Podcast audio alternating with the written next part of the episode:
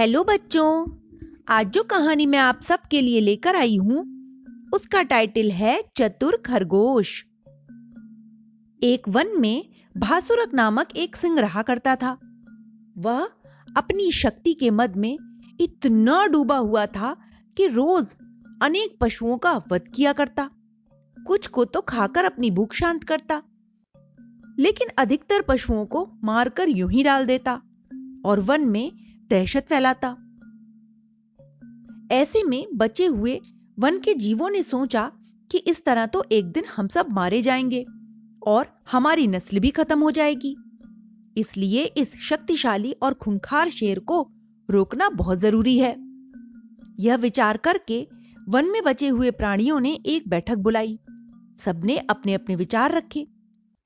एक चालाक लोमड़ी ने अपनी राय प्रकट करते हुए कहा मेरे विचार से हमें अपनी ओर से एक प्रतिनिधि भेजकर शेर के सामने यह प्रस्ताव रखना चाहिए कि भूख मिटाने के लिए उसे प्रतिदिन एक प्राणी की ज़रूरत होती है। तो इतने जीवों की हत्या करने से क्या लाभ है? सबको लोमड़ी का विचार ठीक लगा और उसे सभी अन्य जीवों ने स्वीकार भी कर लिया। उन्होंने गीदड़ को ही सर्वसम्मति से अपना प्रतिनिधि चुना और शेर के पास भेज दिया। गीदड़ शेर के पास आया और उसको नमस्कार करते हुए बड़े ही आदर के साथ बोला, महाराज, मैं वन के प्राणियों की ओर से उनका दूत बनकर आया हूँ। कहो, क्या कहना चाहते हो? शेर ने गुर्राते हुए पूछा, हमने आपस में मिलजुल कर विचार किया है कि यदि आप इन वन के किसी भी जीवों को अनावश्यक रूप से न मारें तो हम आश्वासन देते हैं कि प्रतिदिन आपकी भूख शांत करने के लिए एक पशु आपके पास भेज दिया करेंगे। इससे आपको भी शिकार की खोज में भटकना नहीं पड़ेगा और हमारा भी असमय हो रहा विनाश रुक जाएगा। गीदड़ ने बड़े ही आदर भाव के साथ कहा। शेर ने गीदड़ की बातों पर विचार किया। उसके बाद उसने उसका प्रस्ताव स्वीकार कर लिया। किंतु थोड़ी देर में चेतावनी भरे स्वर में शेर बोल पड़ा। मुझे तुम्हारा और तुम्हारे साथियों का प्रस्ताव स्वीकार है लेकिन एक शर्त है मेरी।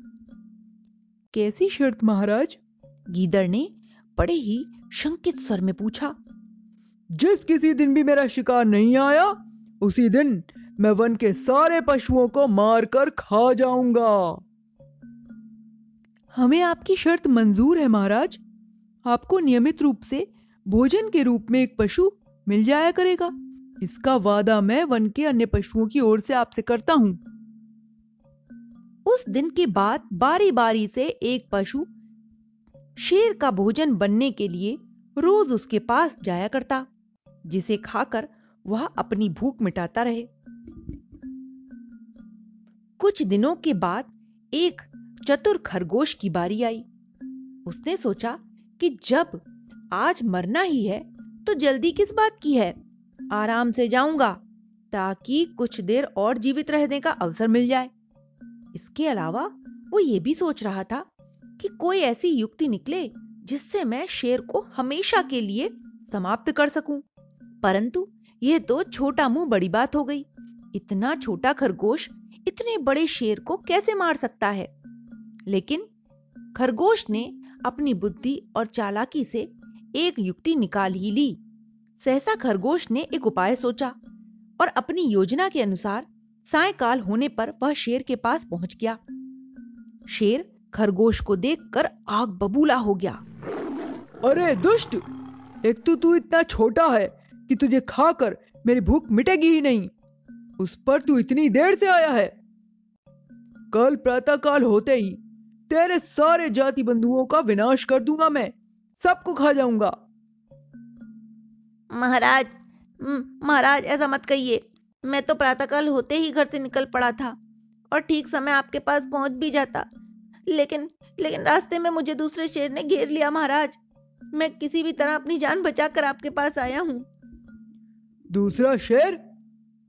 इस वन में मेरे अलावा और कोई शेर नहीं है। भासुरक तुरंत भड़क उठा। मैंने अपनी आँखों से देखा है महाराज। उसने मेरा रास्ता रोका और मुझे खाने की चेष्टा भी की थी।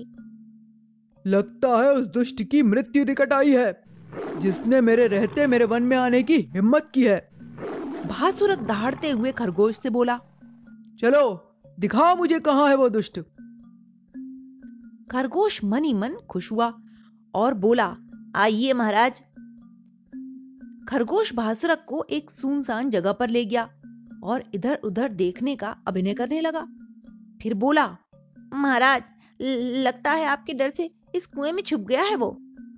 ओहो डरपोक कहीं का।